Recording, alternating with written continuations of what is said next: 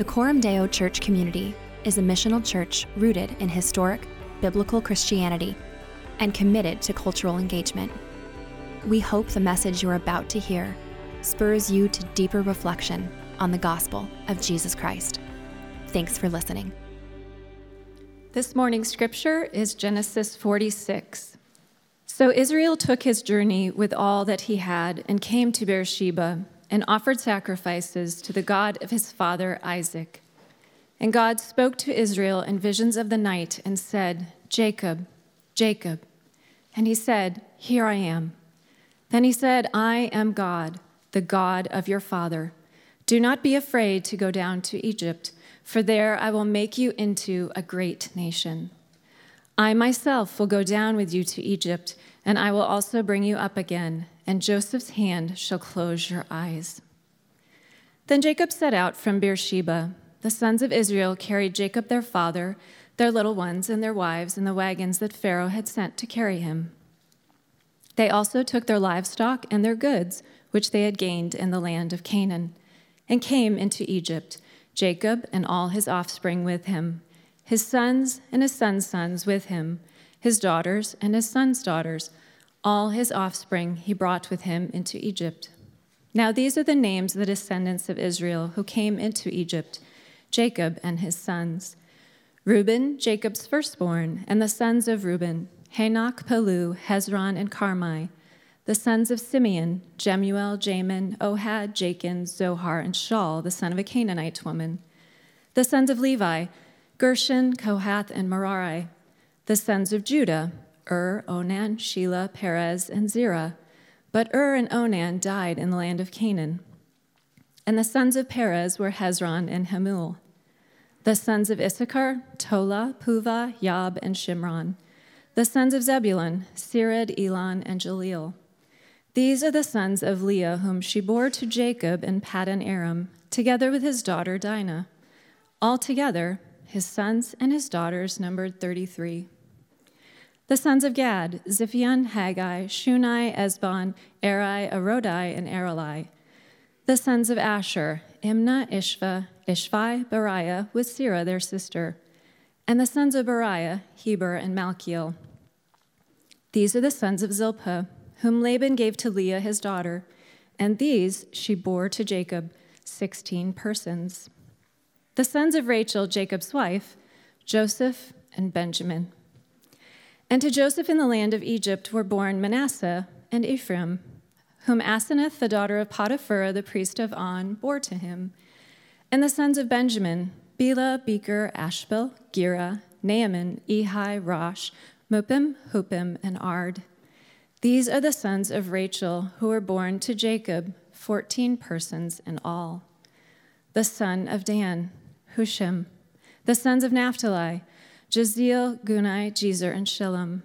These are the sons of Bilhah, whom Laban gave to Rachel his daughter, and these she bore to Jacob, seven persons in all. All the persons belonging to Jacob who came into Egypt, who were his own descendants, not including Jacob's sons' wives, were 66 persons in all.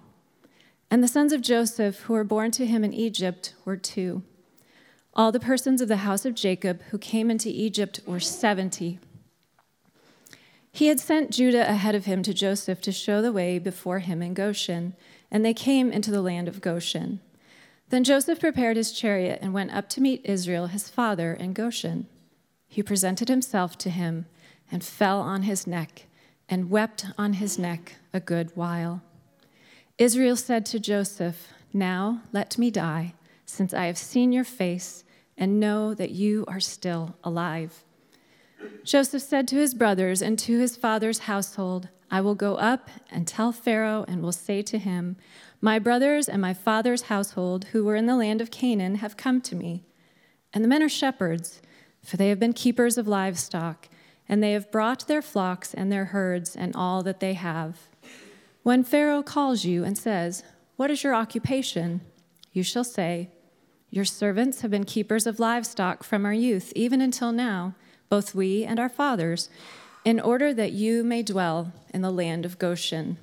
For every shepherd, is an abomination to the Egyptians. The word of God for the people of God. Well, hey, good morning, everybody. Good morning. It's good to see so many of you this morning. If we haven't gotten the chance yet to meet yet, my name's Aaron, and I have the joy of getting to be a part of the team here at Coram Deo. It's good to be with you this morning. If you uh, have your Bible, and I hope you do, I want to again invite you to turn with us to Genesis 46 as we continue in our series and journey through the life of Joseph. And as we uh, start this morning, let me ask you all a question. Feel free to raise your hand if you want uh, to this. How many of you have ever been on just a really fun, amazing, kind of epic road trip or vacation before? I venture to say a lot of us have. And my guess is if you've been on any sort of vacation slash road trip, you probably, before you set out, had a destination in mind before you started. You probably had a goal or a plan with an endpoint in mind, unless there's a few of you out there that just kind of like to go on a whim and who knows what's going to happen. But for most of us, we want to have some sort of destination in mind when we begin any sort of journey. In addition, anytime that you go on a trip, a vacation, or even like a backpacking journey out into the mountains or something, there's certain kinds of gear or supplies that you need for that journey.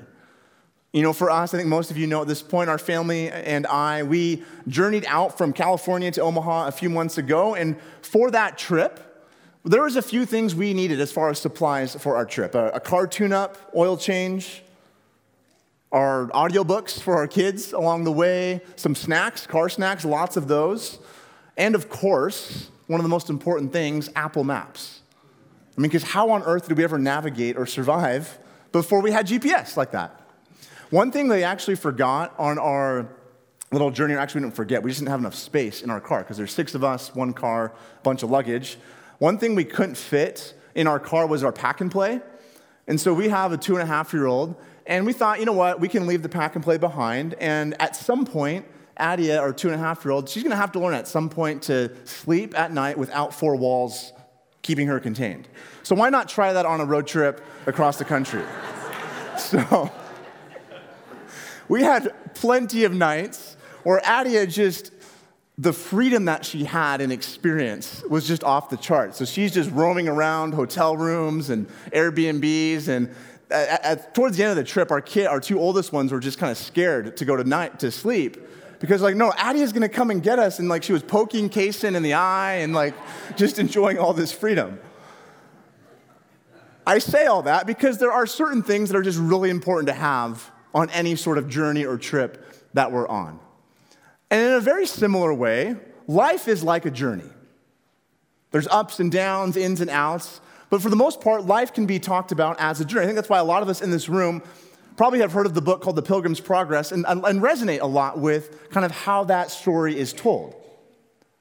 And in addition to that, thinking about for our lives, for our spiritual journeys, what has God given us? This is what I want us to think about this morning what has God given us for our journey? And as we dive into Genesis 46, there's three things that we're going to see that these are some things that God has given us for our life's journey. Number one, God's guidance. Number two, God's gifts. And number three, God's goal. So let's take each one of these in turn as we think about life as a journey and the things that God has given us for that journey. So, number one, God's guidance. If you have your Bible, 46, verse 1 says this So Israel took his journey with all that he had and came to Beersheba and offered sacrifices to the God of his father Isaac. And God spoke to Israel in visions of the night and said, Jacob, Jacob. And he said, Here I am. Then he said, I am God, the God of your father. Do not be afraid to go down to Egypt, for there I will make you into a great nation. Now, two things I want you to notice right off the bat. First, notice how God is the one who is initiating this whole thing. God is the one initiating Jacob's story, God is the one that's initiating Jacob's journey. But number two, notice how Jacob is the one responding to God's initiative. And Jacob is seeking, in particular, God's guidance as a way of response. That first, God speaks, God's the one who's initiating this whole process, God's the one that is calling Jacob to make this journey. And in response, Jacob responds by seeking God's guidance. Now, in the text, where is God, where is, sorry, Jacob seeking God's guidance? What's, what's the place name there? Beersheba. And this is really important. Anytime we're reading and studying the Bible, it's important to kind of pay attention to some of these details that we might want to skip past or just kind of glance over. Why is Beersheba significant? Well, Beersheba is actually the only other place that Isaac, Jacob's father, offered in a similar situation in a moment of tension and transition a sacrifice, a, time where Isaac was seeking God's guidance himself. So, in some ways, perhaps Jacob is somewhat following in his father's footsteps. But in addition to that, Beersheba is geographically a very important point along sort of Jacob's journey as he's making this journey down into Egypt. So, if you're reading through your Old Testament, one of the phrases that you're going to come across kind of repeatedly is this phrase to describe the land of promise, the promised land, from Dan to Beersheba. And it's the Old Testament writers' ways of talking about kind of the most northern point, or at least one of the most major northern points, Dan, and the inverse or the opposite, Beersheba, down to the south. And so we, when we read here in Genesis 46 that Jacob is on a journey and he's headed down, he's headed south, and he's come to Beersheba, he's come to this moment of transition, this moment of kind of, of a crossroads, if you will. It's very similar that if you ever kind of made a vacation or road trip across an interstate, you often, as you leave one state and go into the next, there's these signs that say now leaving this state or now entering this new state. And Beersheba, in many ways, is kind of like that. That it's this last sort of major kind of stop along the route before Jacob leaves the land of promise and enters into the wilderness and sets out into Egypt. Now, put yourselves in Jacob's shoes for a moment. You've been raised on the promises of God that have said that one day God was going to give you and your family this land of promise. Yet, in this, in this moment in your story, Jacob's story, you're being called, you're being told to leave the land of promise and make this transition, trusting that, that at the end of this journey, God has something for you. And so, if you're Jacob, perhaps you're wondering, you're, you're, you're anxious, you're worried. How, how is God going to provide outside the land of promise? How is God going to sustain me along the way? And so, at this pivotal moment in Jacob's story, at this place called Beersheba, at this moment of transition, Jacob seeks God's guidance. And for all of Jacob's flaws, we've kind of pointed these flaws out throughout this series. For all of Jacob's flaws, one thing that Jacob has had a habit of, if you kind of rewind the tape and go back into Genesis, is he has this habit at pivotal moments of seeking the Lord's guidance.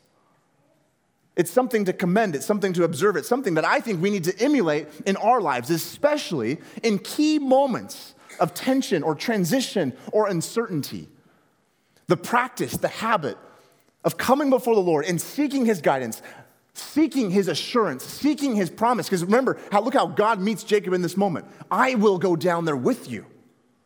That Jacob needs a word of assurance. Jacob needs God's guidance in this moment of transition. And likewise,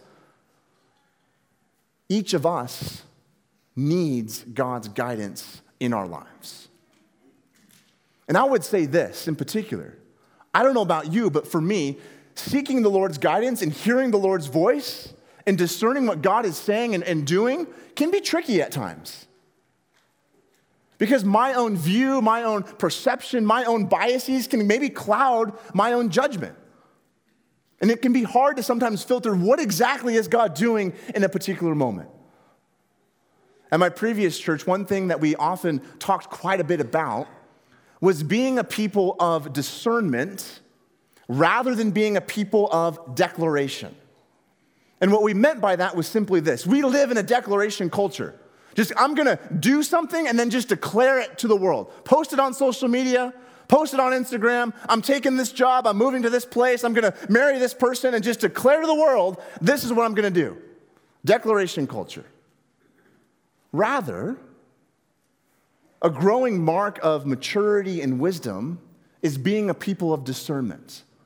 And in particular, being a people of discernment in community. Why?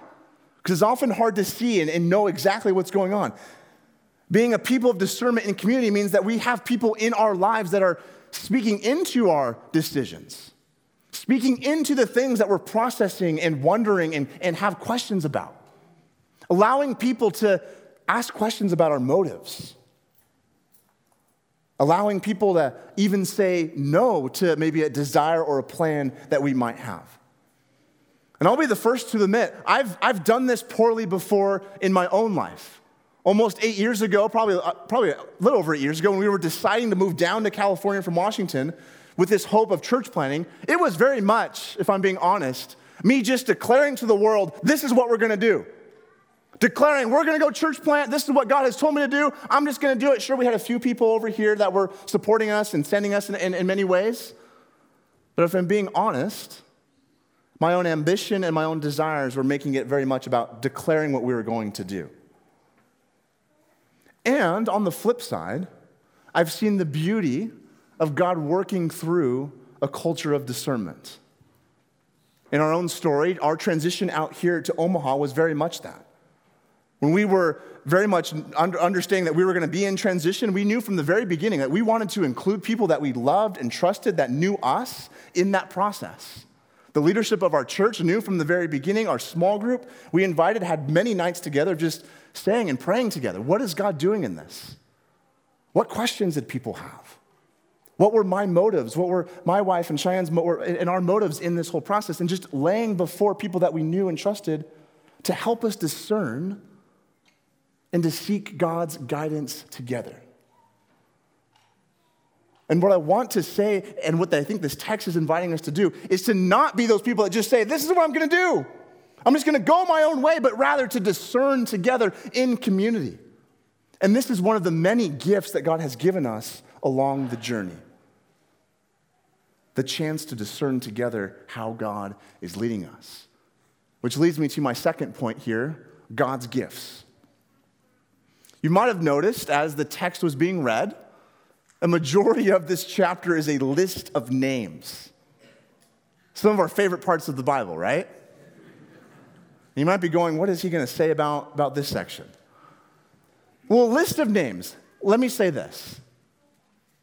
When we get to these moments in the scriptures, whether it's a genealogy or a section like this in Genesis 46, if we're being honest, it often reveals our tendency to want to just immediately ask of the text, how does this apply to me? Like, what is God going to speak, in, which, is a, which is a good intuition, but it often kind of reveals that kind of knee jerk reaction of just immediately wanting to see what does the scripture have to say about me or about my life, rather than asking the question how would an ancient reader understand this text? How would this text meant something to the ancient audience? Old Testament scholar John Walton says this quite often the Bible was written for us, but it wasn't written to us.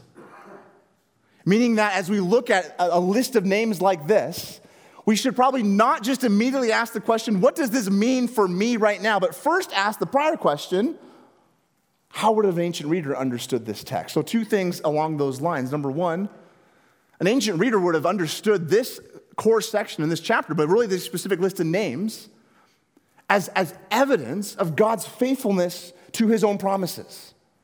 Again, rewind the tape a few chapters. Genesis 35, God promises Jacob himself that I will make you fruitful and multiply. I will bless your descendants. I will take you, your family, Jacob, and multiply your descendants. And here in Genesis 46, we see how God is faithful to his promises to his people. Here is the evidence Here's the, the evidence that God has been faithful to his promises. Promises that were made long before even Jacob, that took many years to come to fruition. Think of all the years that Abraham and Sarah had to wait, all of the years that Isaac had to wait, all of the years that even Jacob himself had to wait.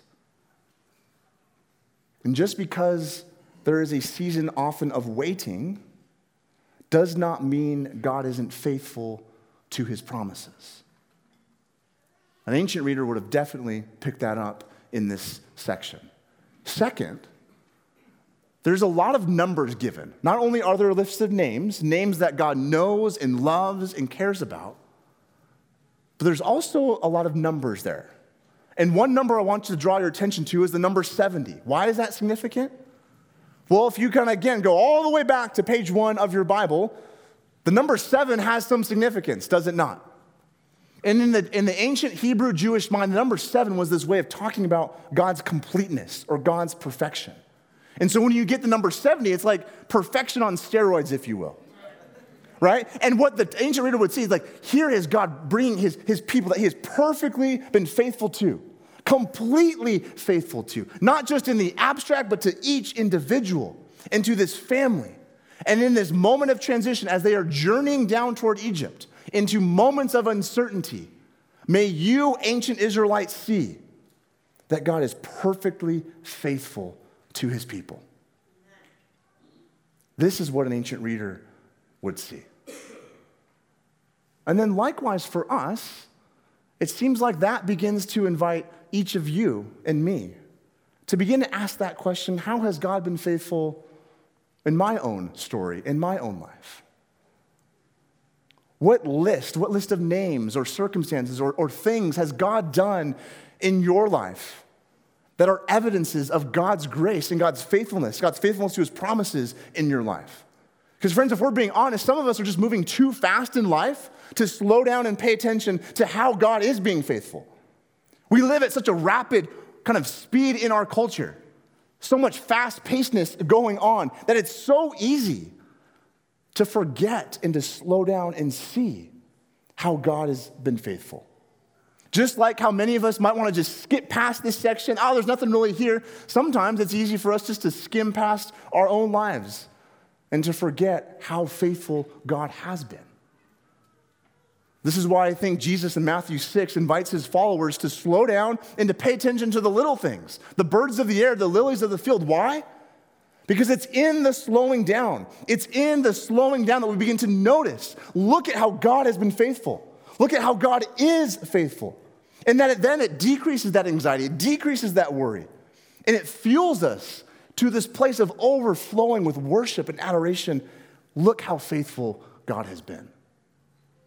That God is the one who is faithful and gives good gifts to his people. Our job, if we have eyes to see and ears to hear, is to slow down and pay attention to how God has been faithful. Which leads us to perhaps probably our most important point here this morning. So, as we round third and head home, we've talked about God's guidance, we've talked about God's gifts, but last but not least, God's goal. So, let's pick up towards the end of the chapter here in verse 28. God's goal, verse 28 says this He had sent Judah ahead of him to Joseph to show the way before him in Goshen and they came into the land of Goshen. Then Joseph prepared his chariot and went up to meet Israel his father in Goshen. He presented himself to him and fell on his neck and wept on his neck a good while. I mean, can you imagine this moment here?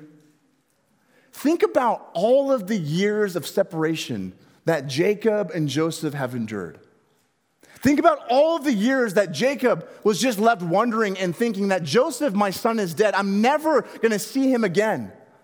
And think of all those years that Joseph is alone in Egypt, essentially forgotten about and abandoned. I'm never to see my father and my family again. And here we have this moment this, of, of reunion where, where Jacob in the previous chapter has been told that Joseph is alive. And now, because of his faith, because of his trust of what he has heard, has followed through with that, and now sees Joseph face to face, is reunited with the son that he loves, is in fellowship with the one that he has journeyed toward. And that this, friends, is Jacob's goal. This is the goal of Jacob's journey to get down to Egypt, to be reunited with the son that he has so longed to be with. This is the goal of the journey of God's people. God's goal is not just that we would hear God's guidance, as important as that is. God's goal for his people is not just that we would see and appreciate God's gifts, as vital and as crucial as that is. God's goal for his people on this life's journey is to be in the presence and is to get with and is to be in fellowship and communion with the one who can and the only one who can give life and salvation to us. Because why is Jacob's goal to get to Joseph? Because Joseph is the only one. Joseph is the only one who can give life and bread and salvation to this family in the midst of the famine. The goal of this journey is get to Joseph. Get to the one who can provide for them. Friends, because nothing else matters for Jacob and this family. They don't get to Joseph, they don't survive. They don't come to him, there's no life for their family. The goal of the journey is get to the one who has the answers, who has the provision, who has life on offer to all who will come to him.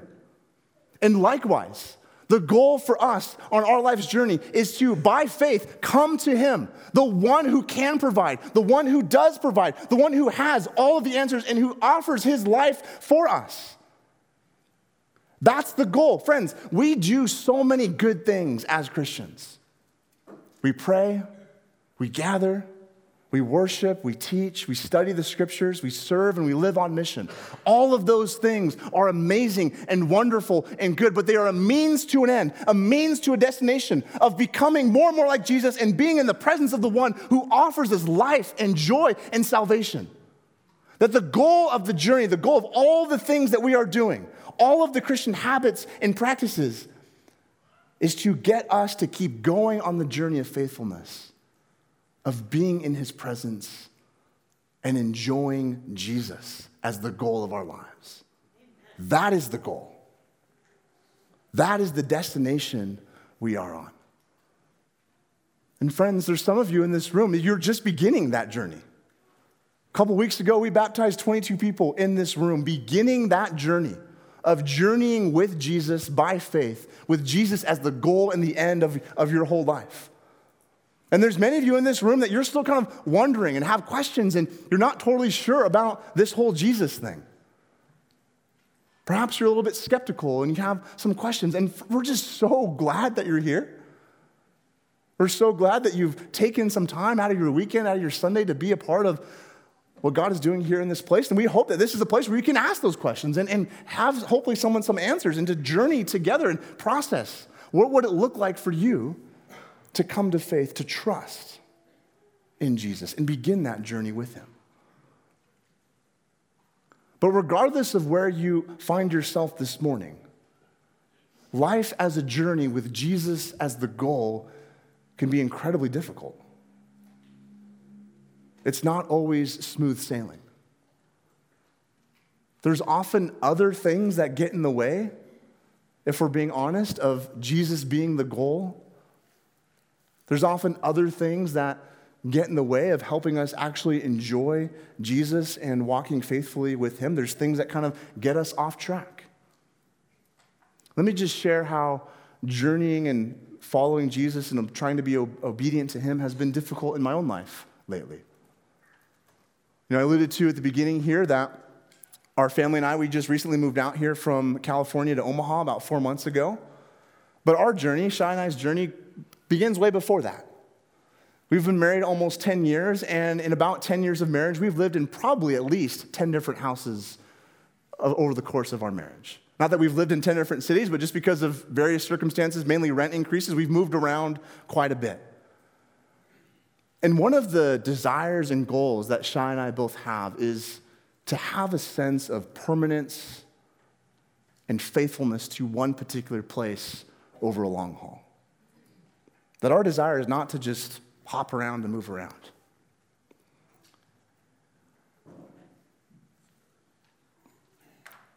And while that desire and that goal is, I think, God given and good and God honoring in many ways, many times, if I'm being honest, that can creep into excessive anxiety and worry and reveals my own idolatry to want to have control. Because if I can just control my circumstances, if I can just control maybe that particular conversation or that particular fill in the blank, then I can do all these things to guarantee that we won't have to go on any more journeys and see a moving box ever again. Because one thing that happened in our, our own story, just in California, I had the privilege of getting to meet with one of our elders on a regular basis. His name's Paul, and we got together quite often. And Paul had been at our church for over 50 years. The same church, same town, with so many ups and downs in that church. A lot of great stuff happening right now, but just to see the faithfulness and the commitment just gave me this longing and desire even more. I mean, we had it before, but just gave Shai this desire even more to, to want to have that. But again, if I'm not careful, if I'm not constantly in a place of repentance and trust before Christ, that bleeds into this desire to have control, this place of anxiety and worry of what will our future be like, rather than having Jesus as the goal. Rather than having Jesus as the foundation and the endpoint of my life. But what about for you? Maybe you can relate at a certain level. Or maybe it's even a good thing, a God honoring thing that you have, that you're passionate about, that you think about. But if you're honest, that it kind of bleeds into that becomes the goal. That becomes kind of the apex or the destination that you want your life to be. And that gets in the way of, of having Jesus be the goal of your life. Or maybe for you, it's not necessarily that something or someone is getting in the way of having Jesus the goal. Maybe for you, there's a strong pull and temptation to want to just give up on the journey, to want to just put the Jesus thing aside because circumstances are difficult. Someone has hurt you, or there's disappointment and there's pain. And there's a real pull at times and a real questioning that might come up. How can I take another step in faithfulness? How can I, how can I keep pressing on on this journey? But, friends, what has the power? What has the power to set us free, both for the person who maybe has someone or something else as the goal of their lives other than Jesus? And what has the power to empower us to continue to be faithful on the journey? What has the power to set us free? What has the power to keep us moving toward Jesus? Well, friends, it's, it's believing and trusting that the one who is to be the goal of our lives, the one that is to be the destination of our lives, is also the one who has already pursued us, is the one that has already journeyed to us, and is also the one who's already provided everything for us for the journey. That Christ Himself, yes, is the goal, yes, is the destination, but He's also the one that has journeyed toward you. He's also the one that's already pursued you and provided everything you need for life and godliness. Salvation, in some sense, for this family in the story comes when they see Joseph face to face and they receive the bread, they receive the provisions that Joseph has for them. But if you back up a bit, the end of Genesis 45 and verse 21, we're told that Joseph has already paid for and already provided everything that this family needs even before they set out on this journey. The wagons have already been sent, the provisions for the journey have already been given, everything's been paid for. All Jacob and his family has to do is turn and trust. Trust and believe that what Joseph has said is true and by faith begin this journey of experiencing and knowing Joseph and coming to Joseph more and more. And friends, the same is true for us that Jesus has already journeyed to you and to me. That Jesus did not count equality with God as something to be grasped, but gave that up, emptied himself, becoming obedient to one of death, even death on a cross, and has been risen from the dead, seated with all power and authority and rules and reigns and has given us his spirit as a guarantee that he who has begun a good work in you will be faithful to complete it. That, friends, Jesus has already provided and given you everything you need for the life, for the journey that is life.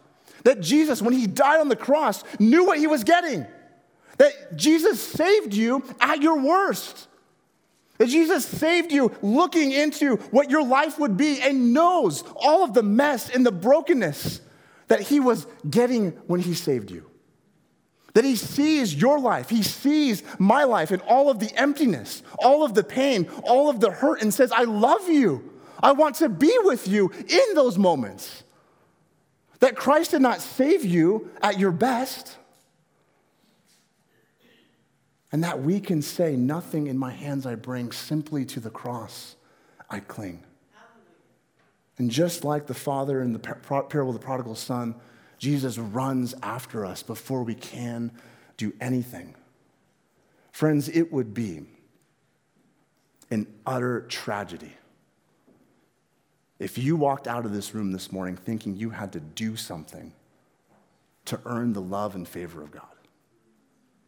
It would be a waste of a Sunday morning if you walked out of here thinking that you have to go on this journey earning and doing and achieving certain things in order to receive God's love. Friends, the good news of the gospel is that it's all been paid for. It's all been freely given to us. And from a place of believing and trusting that God has done it in Christ for you, it is finished. From that place, we live this life, this journey of life by faith, trusting and believing that it's already been done. And this sets us free. This begins to change you. This begins to change you into the kind of people that are more secure, that are free to love and to serve and to bless from a place of already believing Christ has done it all. Friends, Jacob's journey is a journey that's sustained by the grace of God. It's a journey where Jacob has already been given all that he needs for the journey. And likewise, friends, your journey and my journey, our lives as followers of Jesus is a life that is to be sustained by grace and by faith trusting and believing and hoping in the work that Christ has already done for us. With Christ as our end, Christ is also our foundation, the source and the provider of everything we need for this life. So, friends, if you're here this morning and you're not someone who has turned and trusted and believed in the Lord Jesus, the invitation is to come and to begin that journey to turn from your sin, to turn from your own idea of what it means to live the good life and trust the work that Christ has already done for you. And friends, if you're someone here who's been following Jesus for any length of time, the invitation in many ways is the same is to turn and to come back to him, to reorient your life. Whether you've been distracted along the journey or something is getting in the way, or you're tempted to abandon ship, the invitation is to come to Him, to trust, and to be sustained by Him day by day. So, Father, we love you and we thank you for all that you already have done in our lives. Father, we're grateful for the work that you have begun in each of our hearts as followers of Jesus. And we ask and we pray that you would continue to sustain and guide and provide us, provide for us along the way. God, for those of us in this room who are questioning, who have doubts, who aren't sure if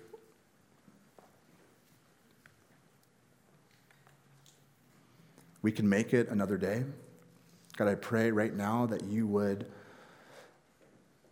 meet them in their hurt and their brokenness, that your gentleness would carry them forward.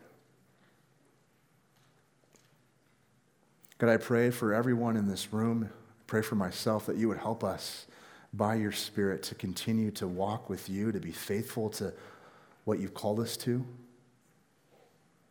But ultimately, Lord, help us to remember that you have already paid it all. That we don't have to do anything to earn it. And may your grace and your love sustain us along the way. Help us to live this life by faith and trust in you. So, Jesus, we love you only because you first loved us, and we pray these things in your name. Amen.